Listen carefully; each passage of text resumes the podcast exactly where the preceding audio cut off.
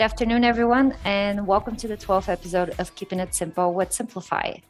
So, I guess 12 episodes go by fast when you're having fun, and this is exactly what we've planned for today. So, my name is Bobby Ivanova. I'm with the sales team, and it's my pleasure to introduce you Stephen Van Metre. He's from Atlas Partners and also the founder of Portfolio Shield. So Steve has grown quite a lot of audience on Twitter and YouTube by discussing different market topics. And today we're going to discuss the role of bonds and portfolios with our very own Mike Green and Harley Bassman. But before we get started, let's go through the housekeeping items real quick. So if you have any questions, please use the Q&A function on your screen and we will try to answer as many as we can live. And also remember this conversation is meant to be uh, entertaining and informative, and it's not financial advice. So, with that, let me pass it over to you, Mike. Bobby, thank you very much. One of the fun parts about doing these KISS episodes is, is for people to get a chance to meet new members of the team. Bobby, thank you for that excellent introduction. And I'm really happy to bring on my friend Steve Van Metre and my good friend and partner Harley Bassman, whose primary objective in life is to try to get me to admit that I am wrong about inflation. So who else could I bring on but another deflationist? My good friend Steven uh, approached us actually with a question that we run into more and more in the RIA space. And so rather than focus exclusively on inflation, which we know Harley's wrong, we're going to try to bring his insights to the party as we think about the dynamic of, well, what role do bonds play in a portfolio other than lose money? So when we when we think about that question, this is one that a lot of people are struggling with, whether it's in a 60-40 portfolio, whether it's in a risk parity type hedging approach. And let's just get it kicked off right on that front. Stephen, you've used bonds really successfully within your portfolio shield product for several years now to protect the portfolio. Maybe you could give just a quick discussion of what portfolio shield is and how you use bonds in that portfolio. Yeah, that's a great place to start, Mike. So, Portfolio Shield is a long US equity strategy and it has a unique hedging mechanism, as you mentioned, with bonds. It's completely formula based. And the reason I created it was simply because as an RIA, you're typically running an asset allocation model, maybe a risk parity model um, in, that you're advising your clients to go in. And the same thing continued to came up is like, can, can we get something better? Uh, market's going up and we're not going up quite as much. Market goes down, we're losing more. And I said, you know, I mean, these things have been around longer than I have, but let me see what I can do. And one of the things I want to do is strip out the emotion of advisors. And so I deconstructed these different strategies to find out all the things that they did wrong and then I went to the task of seeing if I could create something following a formula based on all of the macro data, how the monetary system works, how the credit cycles work. And I was able to do that. And so what Portfolio Shield does on the equity side of the strategy, on the first trading day of every month, it runs two formulas. The first formula asks, should we hedge? And so if it meets the hedging criteria, it reduces the equity exposure and adds duration or a long-term bond fund to the allocation a second formula is, uh, is then run, and this formula is in regardless of whether the strategy is hedging or not, but it looks at the equity side of the portfolio. So in my case, there are two equity positions we have. We're long the S&P 500 and the Nasdaq 100 with some downside hedging in it, and we also then when is when the strategy is actually hedging on its own, it adds an additional a treasury fund to it. But what that formula, the second formula does is it looks at those two, if it's not hedging, or three when it is hedging, and says, let's bias more money to the least volatile of those positions over its look back period. And so the goal of the strategy was to look at what, what do most Americans invest in? Well, they're along the US equity market. So how can I create a product that gives or a strategy that gives them more alpha, more upside with less downside risk than a traditional strategy, strip out my own personal biases and apply a formula to it. And so every month those formulas are run, if it's rebalanced according to that and so on and so forth. Now, when you came to, when you and I began speaking last year on exactly this subject, one of the discussions that came up was exactly this issue of can we continue to rely on bonds to provide that protection in the portfolio. And one of the things that we decided that we could do is, is use as equity market substitutes, so replacements for the S&P 500, for example, some of the simplified strategies that embed downside protection, which takes away some of the extreme tail risk that bonds fail in an extreme market outcome. Now, what we've seen on a year to date basis is what I would describe as kind of the middling outcome. We haven't seen an extreme move in bonds. We have, I'm sorry, in equities, but we've seen a, a reasonable sell off. And bonds have unfortunately joined it. And in many ways, if I look at indices like the bond volatility index, and I'm going to pull up on my screen here just very quickly um, the picture of the move index, which some guy um, invented back at Merrill Lynch years and years and years ago. This is similar to the VIX in that it measures the volatility of the bond surface and one of the things that's very clear when you look at this um, this framework is is that bond volatility is elevated significantly more than equity volatility is. Although we don't show the VIX here, you can see that we're already at levels similar to LTCM um, or the uh, events of um, uh, this, the, the bond massacre in 1994, where bond volatility, in other words, uncertainty about interest rates, is hitting very high levels. Harley, I think you know the guy who created this index. What what's your read on what's going on with this archaic and somewhat useless formula? Thank you, Mike. Um, uh, you know the the um, the move's doing what it's supposed to be doing. I mean, we we with the Fed, you know, basically pressured volatility down. I mean, that it, that was a feature, not a bug to reduce volatility, to encourage people to invest, to take risk, animal spirits, and everything else. Uh, what's happening now is they're releasing their hand um, from the scale. And uh, we don't know how far it's going to go. Um, we'll talk about some more stuff later on about where rates and inflation might go to. But the reality is, at this stage, we don't know. And um, when you uh, you know start to mix in uncertainty and you toss in you you pull away a bit of the moral hazard, uh, you get this. Um, and, and um, more importantly, what we're seeing now is not just uniform interest rate risk. Usually, when you get a curve flattener or a steepener, whatever, you'll have the two year go up by 10, the bond go up by, by five. So you get flatter by five basis points, but they both go the same direction. They're both red, they're both green. What we've been seeing for the last month is, is um, pure twisting, uh, where bonds are up and twos are down and vice versa. Um, this is almost unhedgeable risk. I will tell you, as, as someone who sat in the seat for, for many, many years, uh, I can handle, you know, steepening and flattening when everything goes together. Um, I can adjust the ratios. When you get twisting, it's it's it's unhedgeable risk, and that's why you're seeing these vols really explode. Is the complete, you know, dis, uh, disintegration of correlation along the yield curve. Well, part part of what we're seeing also in this and, and the construction of the move index which actually is not at all archaic and is quite useful, uh, is the the volatility of the two year point, the five year point, the ten year point, and the thirty year point. Correct? Did I did I miss anything at the front? Is it three month as well, or? Nope, twos, fives, tens, thirties, but I have a double weighting on the ten year because that's like the benchmark for most assets. Right. And this this index in particular was actually built for your background Stephen is known as the Bond King on YouTube. You're known as the convexity maven in various circles.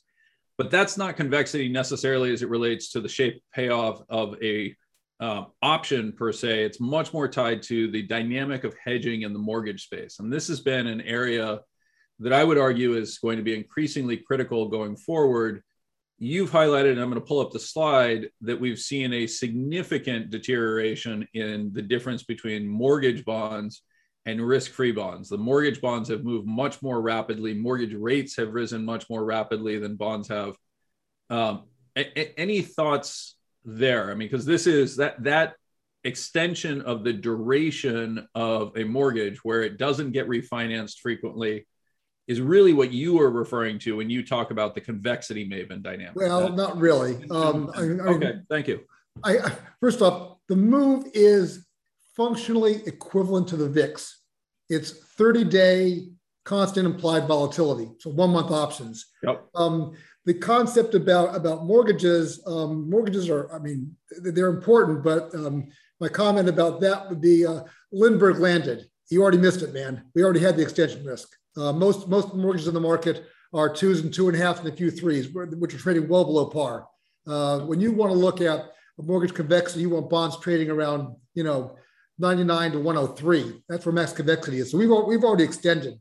This chart here um, is, is, is, my favorite uh, my favorite way to value mortgage securities. We're talking ordinary Fannie and Freddie, you know, mortgage bonds, no credit risk, um, billions and billions trade, you know, every second. This is a measure of the interest rate of a mortgage bond like a Fannie 4, uh, whatever par is, relative to the interest rate of a 10 year swap. And the average, the forever average is about 75. Um, right now, it's it's been batting around between one, one 105 and 115. This is extraordinarily cheap. Um, and and, and um, this is basically what, what you're seeing here is, is what happens when the market actually you know, starts to price things in without the Fed's heavy finger on the scale. Mortgages have widened out to make room for the fact that Fed's going to stop rolling over principal repayments um, and gotten cheap enough where I'm pretty sure we could take down whatever we have to. Um, at this stage of the game, you're going to see uh, total return uh, active bond managers have to overweight mortgage securities um, from here. So kind of kind of all safe back in the pond. But um, as far as everything else goes, that's unclear. I mean, what we haven't seen is the uh, interest rates in general. So kind of the fives on out kind of find their level for um, for for the for, for market conditions. I mean, the stock market's still near the highs, so the economy is kind of doing okay. Inflation's running, I don't know, eight to ten. It'll come down for sure, but I mean, um, a two and a half, three percent long bond is the wrong number. Um, uh, so we're going to find out pretty soon whether uh, whether you know it's going to go up a lot to match where it's supposed to be, or you know the yield curve is blinking and, and winking to a recession next year. And let me just show that quick that chart very quickly um, in terms of the yield curve, which you've also been helpful to provide here, right? So um, not only are we seeing this in the spot market, which is now actually fully inverted, if only for a temporary period. So this red line went below the black line in the most recent observations.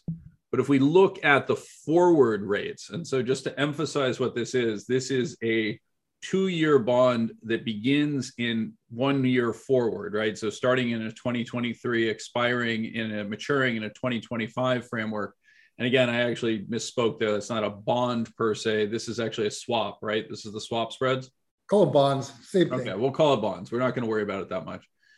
We've inverted to an extraordinary degree. This is the type, when you say alarm bells ringing, I just want to emphasize for people that this is the type of yield curve inversion that we saw when Volcker forced rates higher, right? So it's it's particularly important for people to recognize that that forward rates are not so much a prediction as they are a non-arbitrage condition that exists, right? You have to have a 10-year bond has to be a series of one-year bonds, the non-arbitrage condition associated with those dynamics where you can reinvest in a five, where you can reinvest in a three, et cetera is what's creating this forward picture that you're using here.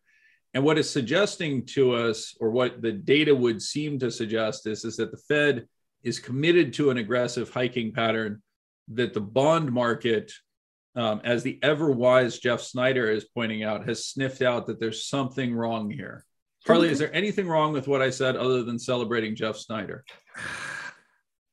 I think it's very important to recognize one thing this is a, a, a, a TV show here uh, where we want to go and get your attention and, and teach you things and, and, and get business. And it's important to have eye candy to attract your attention. You got to have the sparkly little toy to get your attention. This is a sparkly little toy that gets your attention because it looks so crazy. But let's be clear, as we have from our guest last, last month, the actual rule is the three month versus the 10 year in spot space. It means current, not forward. So although this looks pretty bad and pretty alarming, in reality, we have not actually crossed, the, the rule for a recession has not actually been tested yet. And Mike, you can expand upon that a little bit.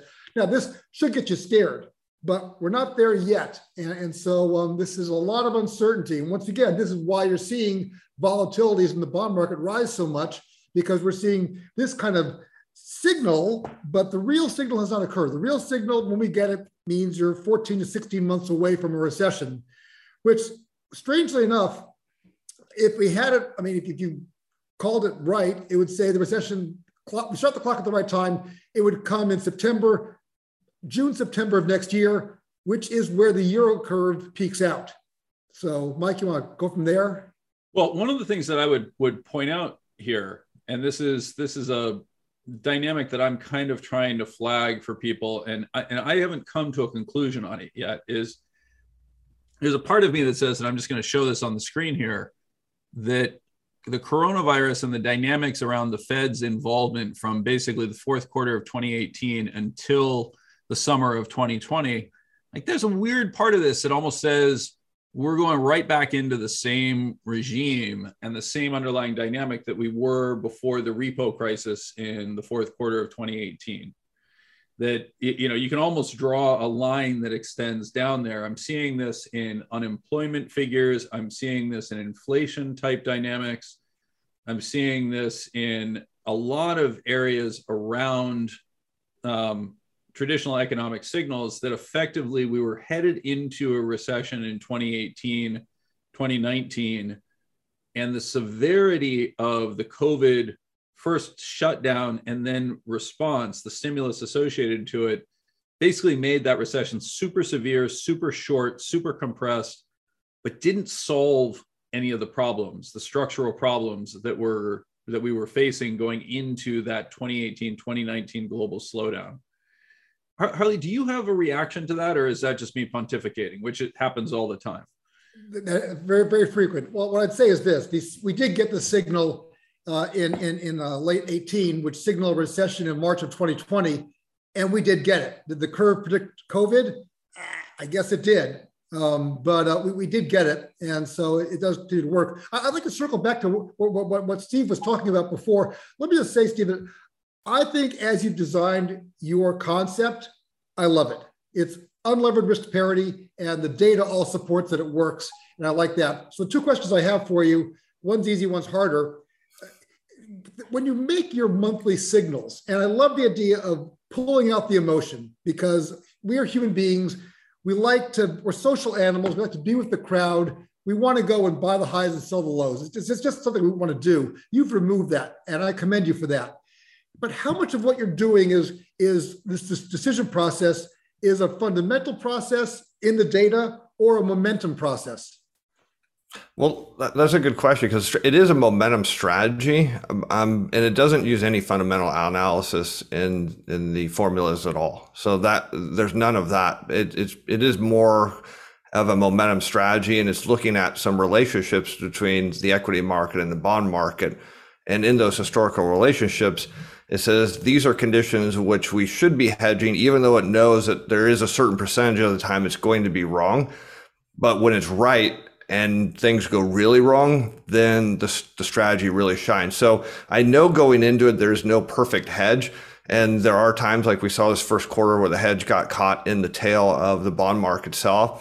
That's never happened in the strategy, but it is again, it is a it is a momentum strategy. But if you look at the U.S. equity market and you look at all the strategies being created, today they're largely it's a momentum market so how do you beat a momentum market is you have to create a momentum strategy that rides as much of it up as you can but then tries to risk control in a different way than everyone else is using so what I'd, I'd go on to say is that i think you should change your moniker from being the bond king to being bridgewater for civilians that's really what you're doing over here is you're offering risk unlevered, unlevered risk parity for civilians at a fair price with easy access.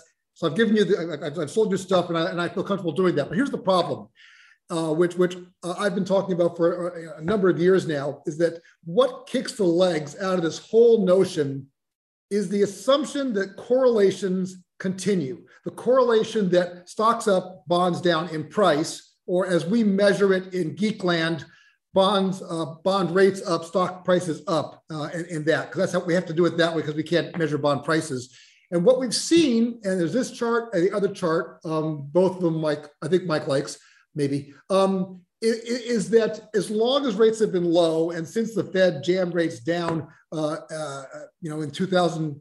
uh, you've seen this correlation hold very firmly. Stocks up, bonds down, self hedging, risk parity, genius, it works. However, we have evidence, historical evidence, not proof, that when rates or inflation rises, rates above maybe four and change, that correlation flips. And that's really the silver bullet for your strategy for anyone doing risk parity. Um, yours is unlevered, so it won't be that bad. Levered guys are going to take us out. And we have seen when this correlation has flipped. It did it in November, December of 18 and then March of 2020. And both those times, you saw massive drawdowns in everything because the levered risk parity guys had to exit, whereas you won't. Just ride it on out. But aren't you? Do you buy into the idea that this correlation is forever, or is more a function of rates? Well, I, I don't I don't think this relationship is broken, but I, I do want to kind of bring up a couple comments that I get about the strategies, and I and I think perhaps you're going kind of that direction of of what did I create because people will often ask is well what happens in a rising rate environment well, simple. The strategy won't hedge. In fact, that, uh, you know, and then we get to the next question of, well, why are you using Simplify's funds? It's because under certain conditions in the market, they give me something I didn't have before. Uh, you know, I like to refer to them as crash protection because effectively that's what they are. So if there's a period where the strategy is not hedging, and there's obviously potential elevated market risk where I have to say, well, the formula says don't hedge, can't override it. That's what it is. But we have this additional protection. We can still provide some risk control. Because when you really step back and look at what I created, and I think you mentioned this, I created a product effectively for the average American who's long the US equity market. The problem is they buy these other strategies, and because money managers are chasing returns, their safety net of their strategy, they eventually mm, adjust because they know if they're not getting the returns they need, people will leave. And when the risk off event happens, now they're caught with their pants down because they have no risk control. And I, I didn't want to create that. I wanted, you know, I've, I've sat in front of too many people as a financial advisor who I've met over the years that got wiped out because whoever they were with or whatever strategy was just taking too much risk. So we start to then move into is this bond relationship broken? And that's a big question right now. And people are looking at strategies like mine saying, well, we've seen it's worked. Does it work going forward? And the answer is, yeah, it does, because the monetary system hasn't changed. The credit cycles haven't changed. And what a lot of people I don't think understand Harley is there's a supply and demand for credit. So if you have rising interest rates, well, it has to be met by rising demand for loans. And so in this, what we're seeing right now is rates are rising and the mortgage data, particularly the refinance data is crashing because homeowners are saying, I'm not going to refinance at higher rates. In fact, we're seeing more and more evidence that people don't want to refinance or don't want to borrow at these higher rates. So if you have a market in terms of perhaps speculators pushing rates higher, well, they're betting that there's going to be demand for those rates. And when there's not, they come crashing down. And then you see the yield curve start to steepen because the twos, tens, and everything else starts coming down. And that's kind of the whole basis of the strategy is the system hasn't changed. And so when people ask me, I always tell them the monetary system hasn't changed. Yes, it can go through periods where it appears that something's changing. The system hasn't changed. And the strategy knows that. And so today it's not hedged anymore, but I tell people when the curve starts to steepen, things will shift. It will probably end up at some point rehedging and it'll catch that big move higher in bonds and do what I designed it to do. I'll swing back and say your strategy has worked just fine when you start your calendar at 2001 and the correlation between stocks and bonds is negative and they hedge each other. Well, well I, would like to answer that because that is a good question by law, I can only backtest the ETFs to the inception of the ETFs, and I did that.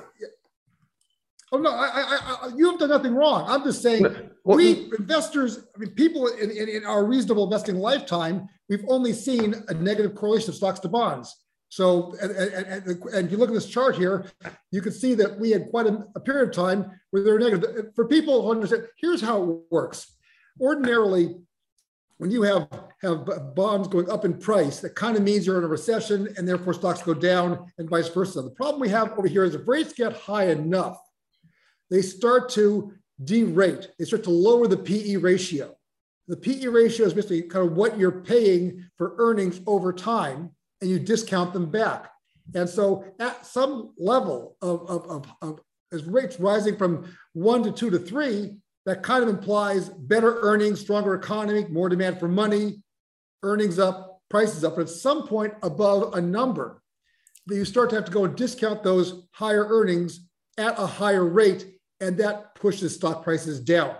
And so where that inflection point is is unclear.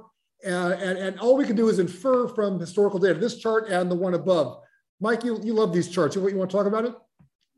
Um, yeah, no, so both of these charts I think are actually really important because they identify effectively the Fed's reaction function. So, uh, so I wouldn't necessarily say that it's a function of do bonds protect the portfolio or do they not protect the portfolio.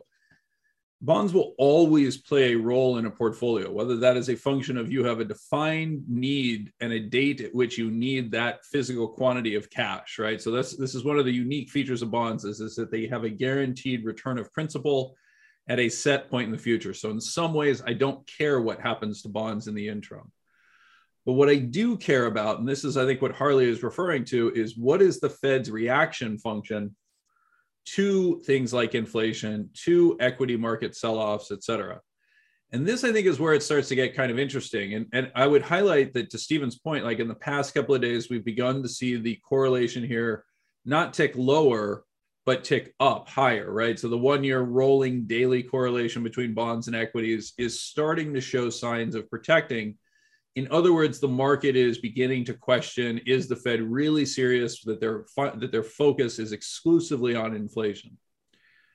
So I, I, to me, the, the, the, the question remains out there. What role do bonds play in portfolios? The real key where they have been superstars and shining lights is when you have this positive correlation, they simultaneously provide you with a lower volatility asset to own that has a guaranteed return of principal.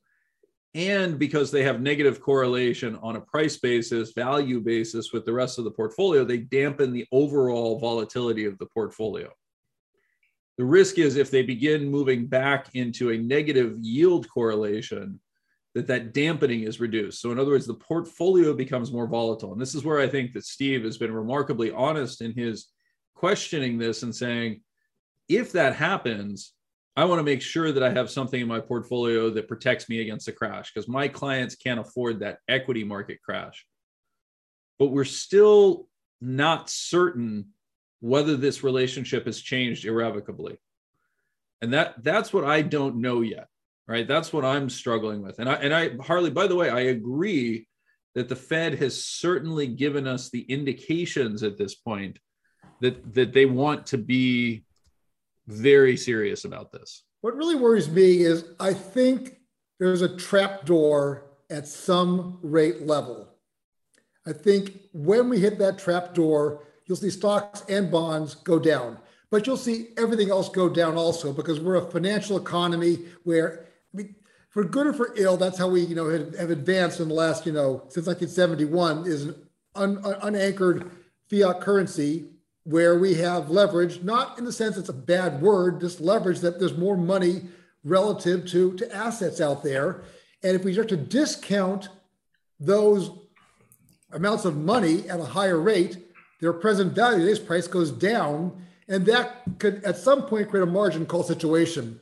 Uh, the Fed has stepped in twice now to go and stop two gigantic margin calls in, in December 18 and March 2020. They, they stepped in and said unlimited, you know, a pool of money here to go and stop the margin call. Um, and, and, and, this is what worries me is, um, where is that level? And, and, maybe and maybe what you're saying, Mike, is that the Fed's going to go knows that level, at least has a darn good guess of it, and they're going to step in at that point. And in that case, everything works fine, I suppose. But once you uh, there is a problem when you get past a certain level, you kind of can't get toothpaste back in the tube again. Yeah, I, I agree. By the way, I mean this is why it's a question, and so then the question becomes Harley. So so we've helped Stephen in the construction of his portfolio by introducing the portfolio hedges for the downside in equities where we're not certain that the bonds are going to step in anymore. So as I think about how to protect Stephen's portfolio or what the, the risks are that somebody in an RIA space who's advised their clients in this manner. And as you point out, this is a, a very robust and powerful portfolio construction technique where he's doing two things. One, he's diversifying his sources of income and return. And the second is, is he's recognizing the cost that volatility explicitly plays in a portfolio, effectively rotating the portfolio to the less volatile assets as volatility rises, right? It's a inherently defensive strategy. And the real core of the question is on this slide, and to a certain extent, the slide I believe that comes right before this, um, which is you know this chart, um, which you're sourcing from Gerard Minack and uh, and a, a bunch of others. My pushback here is we just don't have a data series that allows us to say that this is robust over an extended period of time. We have a theoretical framework that says as you move to higher inflation, the Fed is going to be forced to consider inflation in its policy choices. And we've seen that play out but we don't actually know like there's no way for us to know that that is going to be, be the behavior and i think that's part of what the market is broadly telling us i'm going to introduce a slide that um, uh, is not approved and will therefore piss off my compliance but this is i just created this because i wanted to answer the question um,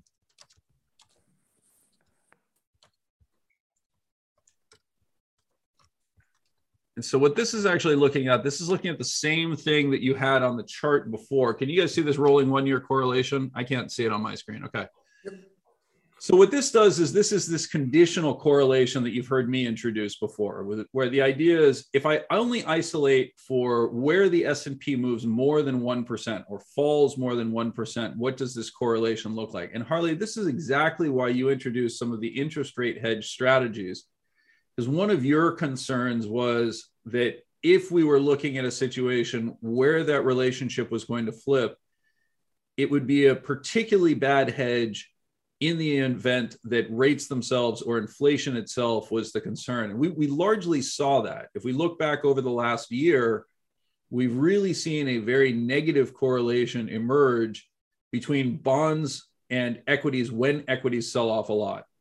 In other words, equities selling off a lot is actually more correlated now with interest rates going up than interest rates going down. And that's a substantive change versus the past several years. Now, exactly as we were discussing before, it appears that the worst of that is past us.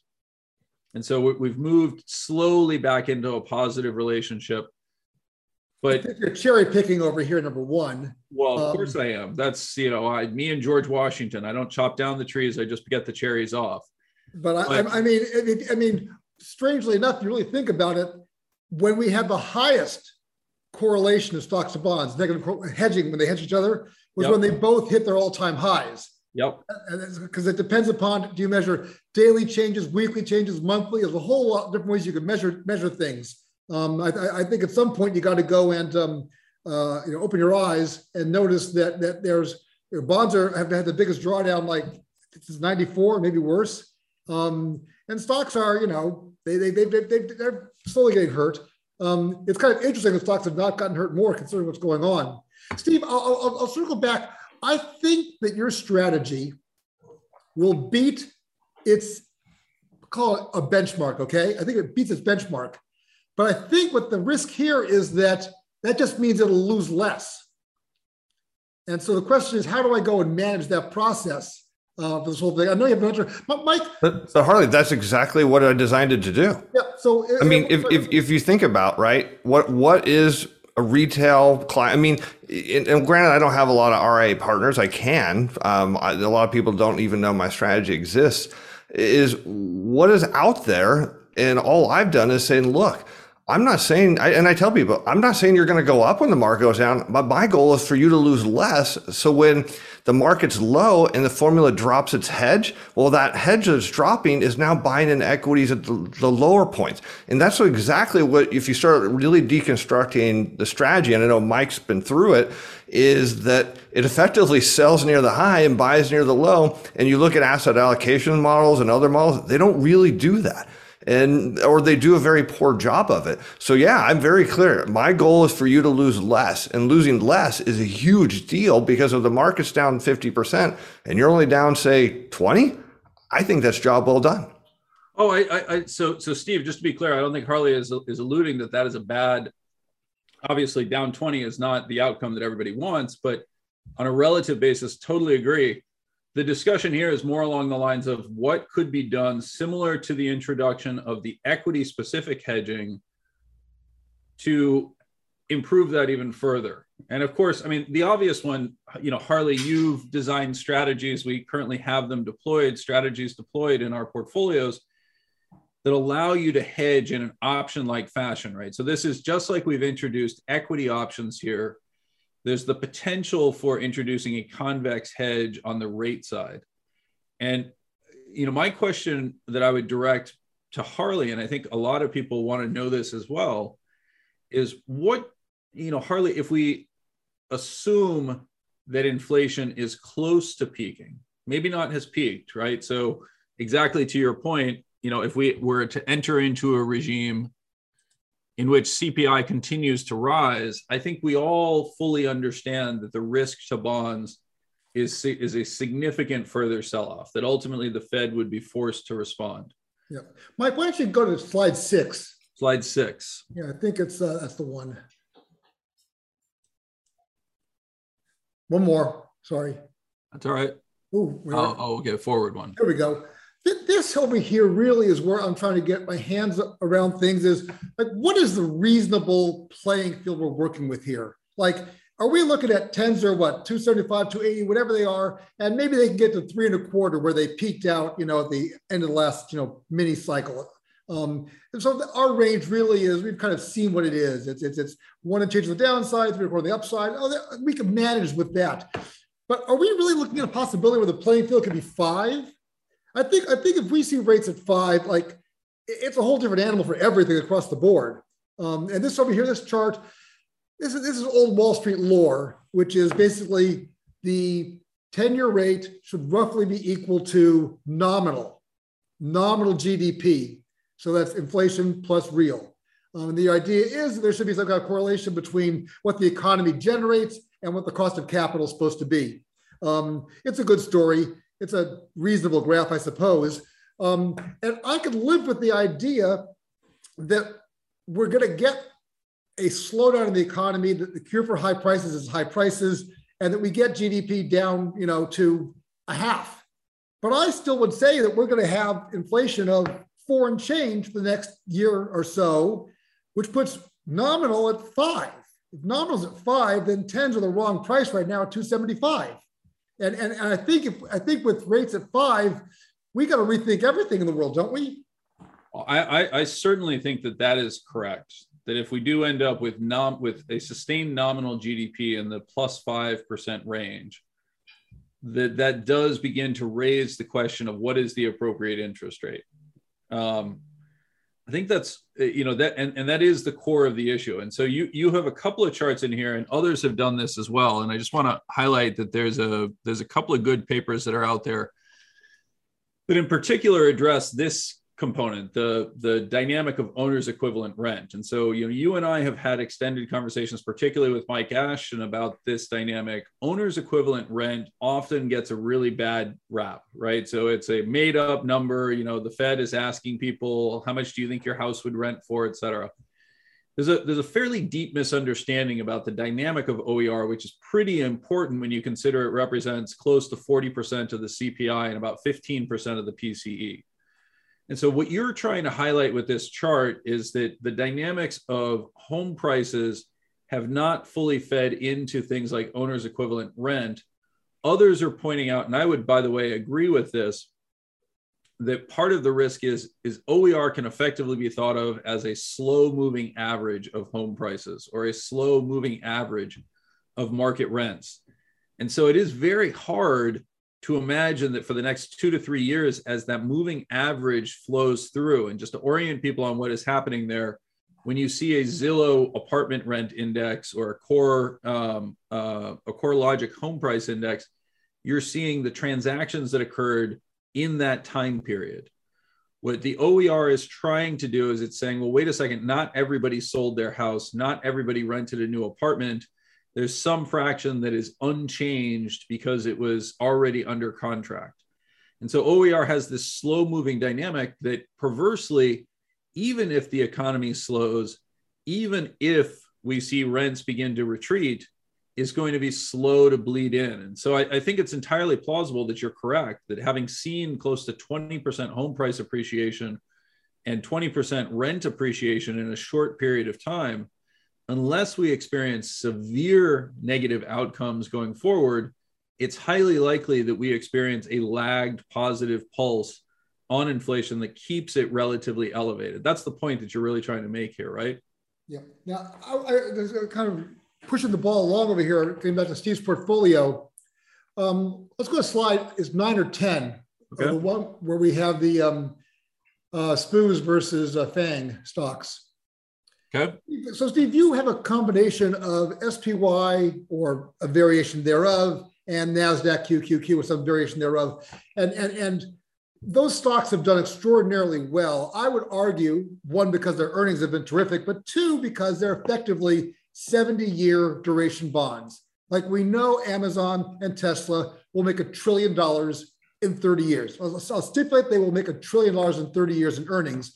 But what are those earnings worth today? And that's why they perform the very bond interest rate linked. I'm concerned about how you go and, and allocate between SPY and, and QQQ when we have this rate uncertainty out there. Because because to own QQQ, you kind of own a almost a levered SPY. And so it's kind of an interesting little dynamic between the two of them.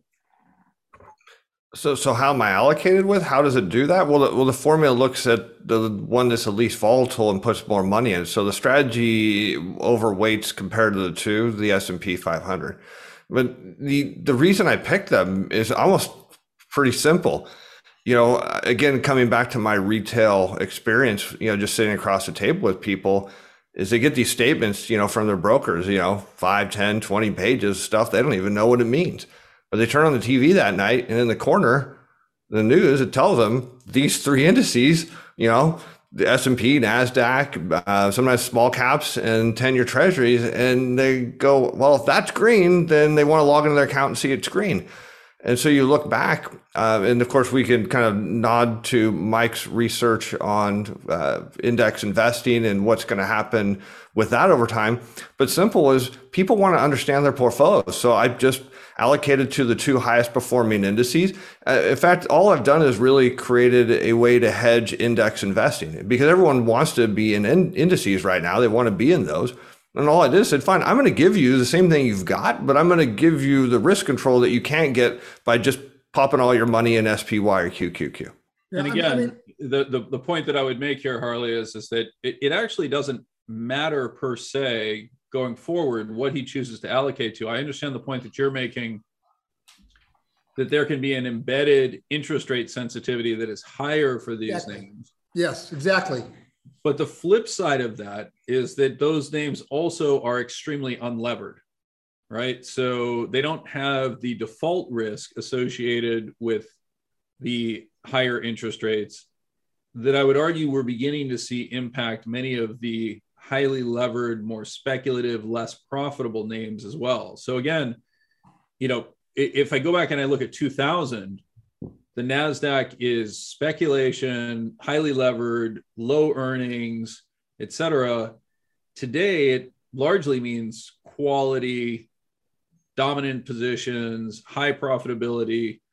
You know, the, the multiples are not actually that much higher in the fan, you know, the, the fangs than they are in the market in total.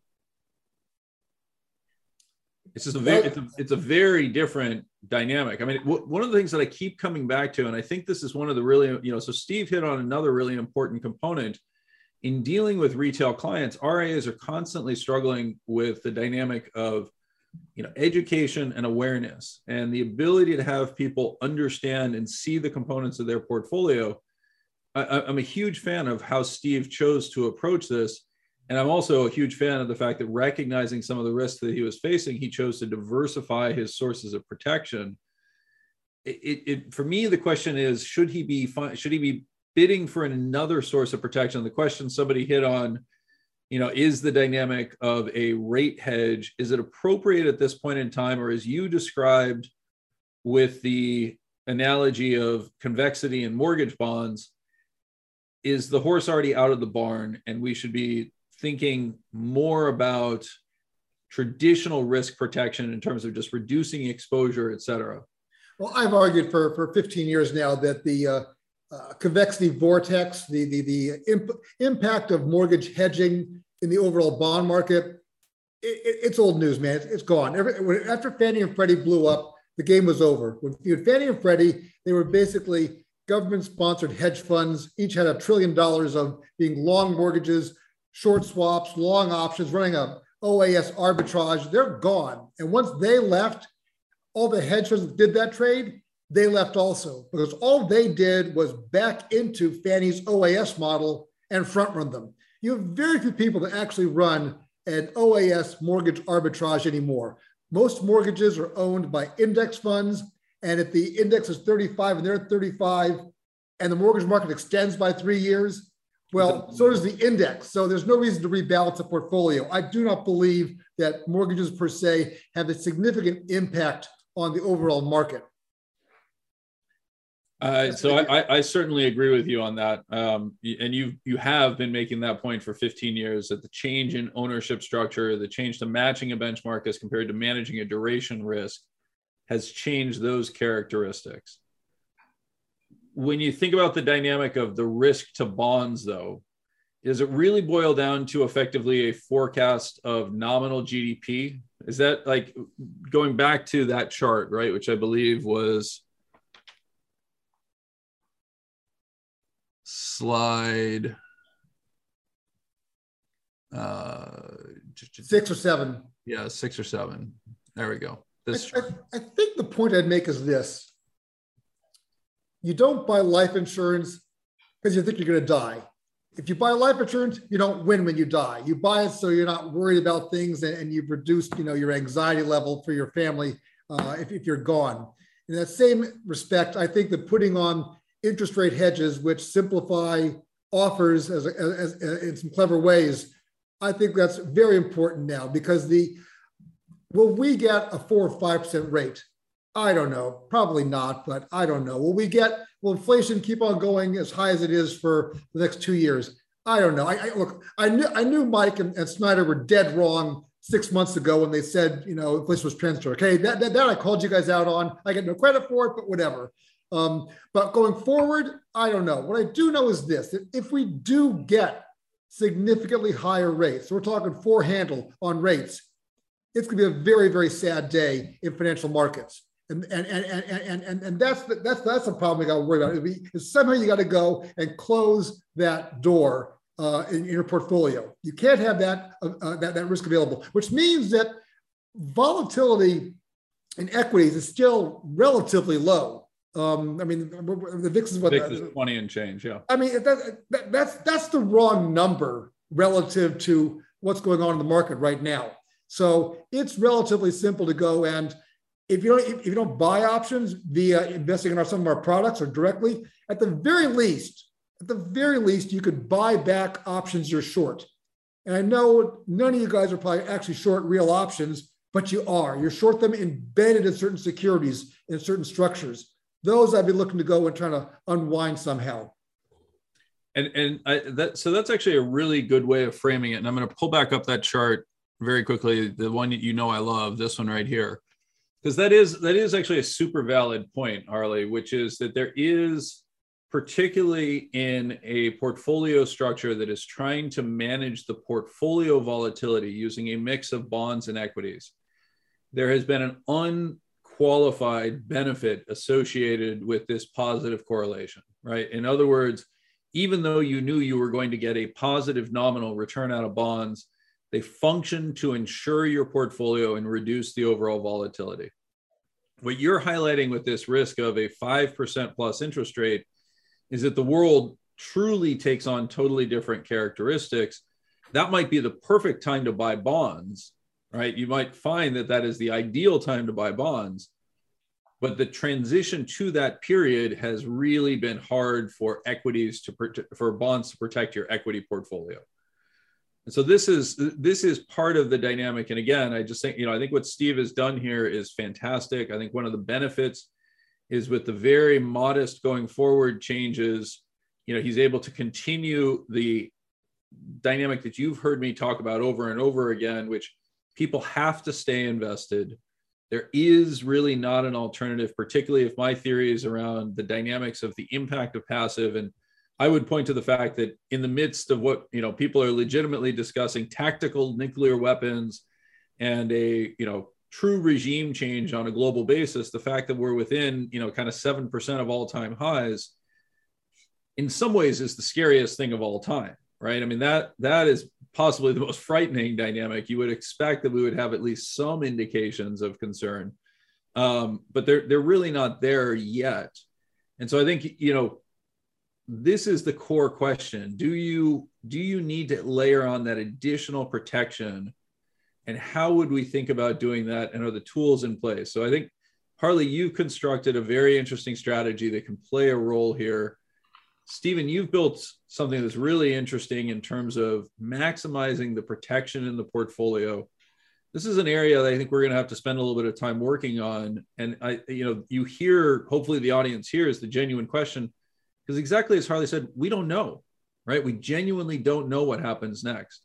I think we 100% look at what's happened with Steve's portfolio and the markets in total and say that they've done what they're supposed to do, which is protect portfolios within the constraints that that they have and steve you bring up a brilliant point that losing less is winning right so that's you know that's a really really important thing to remember but going forward we do have this question of is there an incremental change i wanted to try to open this up for the audience because we're actually believe it or not we're approaching an hour already this time just goes by so fast um well and i want to add something mike sure, please. Is, is a typical portfolio when it loses less has no dry powder what's cool about my strategy is because it has the hedge, it has dry powder because the formula releases that hedge and then says, well, what do we do when we're not hedging? Well, you have to take that money now and buy equities. And that's what's really cool is you, you look at other strategies, they, they just don't have the mechanism to do that.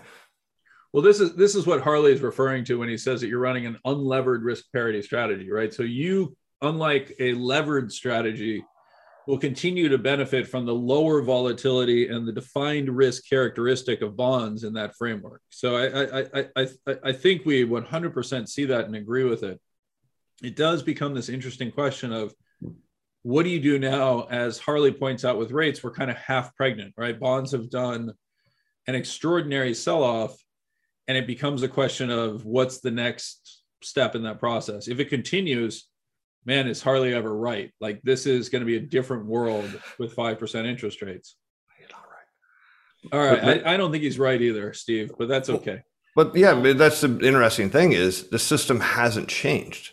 And everyone wants to believe we're in a secular rise in interest rates because we've been in a secular decline in them. So naturally, we've been down for 40 years. Well, gosh, we have to go up. But you know, you've had some really smart people on here, Lacey Hunt, Jeff Snider. I know these are, you know, Harley's bestest of best friends and they, they, you know you start looking at the system and you realize it hasn't changed what you start to find out is a lot of investor psychology plays into this. And what are you seeing right now? Well, bond prices are going down. So what do investors do at a point where we know historically when the yield curve inverts, you probably should be buying bonds? Well, they start dumping them. The more it goes down, the more they dump them.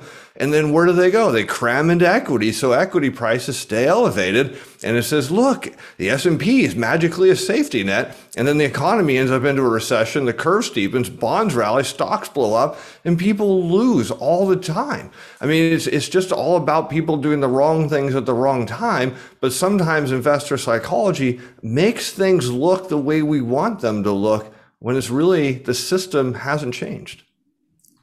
Well, and um, you, you bring up a really interesting point. There's a, you know, the chart from um, the Bank of England, a lot of people cite and point out that we have a 5,000 year history of interest rates and we hit the lowest levels in history, right? Um, one of the things I so one we're talking about long rates here, not short term rates. And the short term rates, somebody else in the questions has asked the dynamic of why does the three month versus two year, or why does the three month, 10 year continue to steepen? And the answer there is very straightforward because the three month literally reflects the immediate policy choices of the Fed. And so the Fed has started a hiking cycle, but they have not gotten deep into that hiking cycle yet. So the three month rate continues to be relatively low.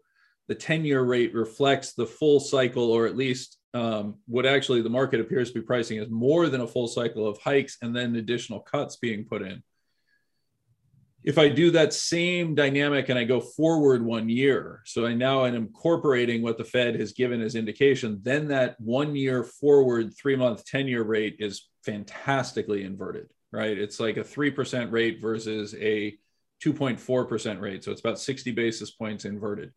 Uh, the point that I would make with this chart is to me, what jumps out is the Volcker era, right? The unprecedented high interest rates in the modern environment and I think Steve has a really valid point, which is if I look at this in a long term construct, Harley, I don't see anything unusual about two to 4% 10 year rates. Hmm.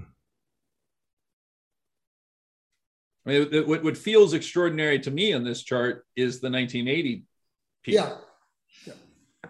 And I, I do think that is one of the things that people need to keep in context here is, is that you know, we we have these short data sets for which we have an extraordinary amount of detail, and then we have a bunch of made up data sets that the Bank of England and Homer and Sylla and various others put out, where we're trying to construct a historical interest rate, but we certainly don't have anything resembling a Fed policy chart from 2400 BC. Um, so you know we, we we genuinely don't know what these charts look like nor do we have any real indication but this is to me the single strongest argument for the the Steve, you know, Lacey Hunt, Mike Green, Jeff Snider correct case that ultimately interest rates are not going all that much higher. Um, all right, let's open it up for a few more questions. Um, there was a question on OER that's like a lake heating up. Absolutely, it's global warming incarnate. Um, let's see, which component of Fed policy do you think has been a bigger contributor to the rise in inflation? Zero interest rate policies or balance sheet expansion? Um, or something else altogether? What do you think, Harley? QT. You think quantitative easing, you're saying? Oh, yeah. Yeah. yeah. I, I've heard this from a number of people as well that the zero interest rate dynamic was far less important than the risk support that came through quantitative easing and broadly speaking, I think that um, that relationship, you've heard me and others talk about it, that every time the Fed engages in quantitative easing, interest rates actually rise because of the support for risk assets as compared to sell off. Um, let's see. Um, we have a, a, nice question from Patrick. Forgive me if this is an idiotic question. Um, there are no idiotic questions but can someone walk me through exactly what are the components of M2 actually are? Specifically, is it fair to say that M2 goes up, therefore money supply goes up? So this goes into the quantitative easing and balance sheet expansion question, Harley. Right. Harley, you know, my pushback on the M2 equation that people constantly hit on is that the biggest driver of that M2 was the technical component, right? Effectively, lines of credit were drawn down turned into checking deposits, negotiable order of withdrawals, that in turn creates the condition under which um, that M2 expanded, but it's not really a radical change in the money supply. Now you're, you're going to push back against that, but but that would be my read on it. I think I think you're you're you're going the circular route uh, of trying to avoid saying that um, uh, the Fed is the QT is money or QE is money printing, um, which I think it is, and and you don't. Um, it's not. Do you want me to explain to you how it works? I'd be happy to. We, had, that That's a perfect opportunity. Steve, why don't, why, don't, why don't you answer this question as well? So, why does QE cause a money supply to grow? That's a simple question, right? Is because when you look at what the Fed's doing, it's forcing the creation of a bank reserve. So, where does a bank reserve come from? Well, when I deposit money in a commercial banking system, I am owed interest on that deposit by the bank. They have two things they can do they can lend it or they have to go and buy a interest bearing asset, a treasury security or mortgage backed security. So all the Fed's doing here is saying, look, we need to swap that mortgage back or treasury security over to our balance sheet. So we need to force create customer deposits to do that. So we need you to, we need to suppress interest rates, cut back lending, which is what you see happen during QE is oftentimes lending starts to die down is because all they're doing is forcing the banks to take that customer deposit and back it with an asset so they can switch it. And that's what causes the money supply to rise. The, the Fed's not printing money. They're literally just forcing the creation of deposits. Feeds right back in the M2. Harley, what's your reaction there? My reaction is the clock's run out, hasn't it? Uh, well, this is this, this is um, this has been a really interesting dynamic. But but what I want to highlight here is is that the the reason we had this discussion and the reason we brought Steve on is because this is the sort of thing that we're actively going through at Simplify. We're talking with registered investment advisors. We're trying to build products. Harley's strategies around interest rate hedges, for example, are a perfect example of it. Um, the downside protection vehicles that we've introduced into the equity portion of the portfolio with Stephen. These are the conversations we're trying to have on a very regular basis, and we encourage others to reach out to us. Um, you know you may have unique problems that we've not thought up solutions for and and we want to have these discussions this is a hard one we don't know the answer and i wish we did right and so this is in some ways harley you're getting a bit of a mea culpa here which is saying i don't know what happens next right i genuinely don't know but what i do know is is that we can actually work together to figure out ways to protect a portfolio in this type of framework I just want to know when you're going to admit that a 11% PPI is, is, is inflation. Um, but I, I, will admit that an 11% PPI is an increase in prices in producer in producer goods. Okay. That I will completely agree with. And, it leads to lower CPI because foreign producers will want to import more to the U.S., driving consumer prices down. Well, uh, or, or it means destruction of real demand, which in turn yeah. creates conditions. I, th- I think so. I mean, that that's the one thing that I would emphasize for people as we close out, which is the uncertainty that you're hearing, whether it's from Harley, myself, Stephen. We know that's not good, right? Uncertainty creates conditions under which people generally pull in their risk horns. Um, and, and one of the points I would make on things like PPI or CPI and the high volatility inflationary conditions that we're seeing is we actually don't have a good sense for whether corporations are making money or losing money. If I sell something out of inventory and I make money on a historical cost and then have to replace it with more expensive inventory, I haven't actually made any money.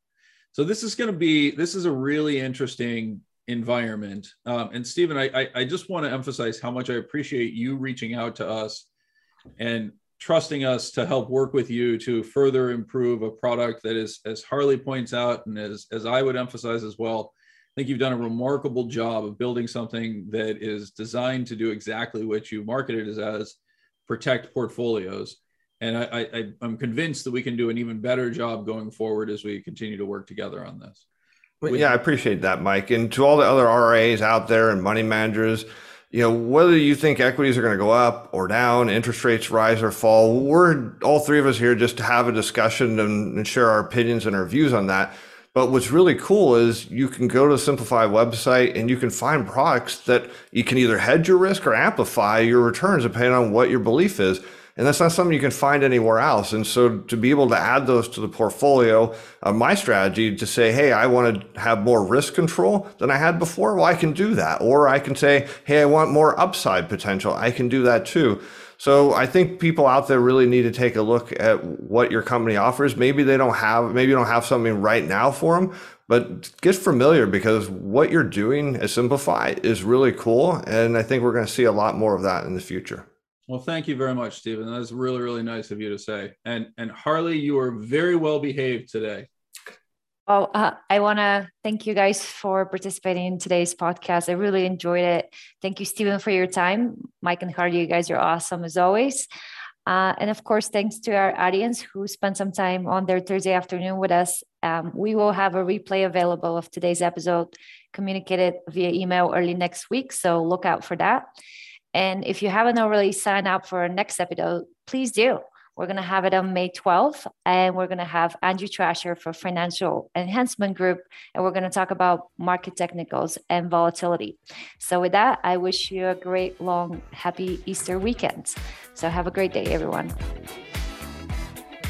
Simplify Asset Management Inc. is a registered investment advisor. Advisory services are only offered to clients or prospective clients where Simplify Asset Management Inc. and its representatives are properly licensed or exempt from licensure. SEC registration does not constitute an endorsement of the firm by the Commission, nor does it indicate that the advisor has attained a particular level of skill or ability. Be sure to first consult with a qualified financial advisor and or tax professional before implementing any strategy. This website and information are not intended to provide investment, tax, or legal advice. This content is solely for informational purposes and does not intend to make an offer or solicitation for the sale or purchase of any specific securities, investments, or investment strategies. These materials are made available on an as is basis without representation or warranty. The information contained in these materials has been obtained from sources that Simplify Asset Management Inc. believes to be reliable, but accuracy and completeness are not guaranteed. This information is only current as of the date indicated and may be superseded by subsequent market events or for other reasons. Neither the author nor Simplify Asset Management Inc. undertakes to advise you of any changes in the views expressed herein. Past performance is no guarantee of future returns. Investing involves risk and possible loss of principal capital. Unless otherwise noted, any performance returns presented in these materials reflect hypothetical performance. Hypothetical strategies and indices presented are unmanaged, do not reflect any fees, expenses, transaction costs, commissions, or taxes, and one cannot invest directly in any of these. The results presented should not be viewed as indicative of the advisor's skill and do not reflect the performance results that were achieved by any particular client. During this period, the advisor was not providing advice using this model, and clients' results may have been materially different. Hypothetical model results have many inherent limitations, some of which, but not all, are described herein. One of the limitations of hypothetical performance results is that they are generally prepared with the benefit of hindsight. In addition, hypothetical trading does not involve financial risk, and no hypothetical trading record can completely account for the impact of financial risk in actual trading.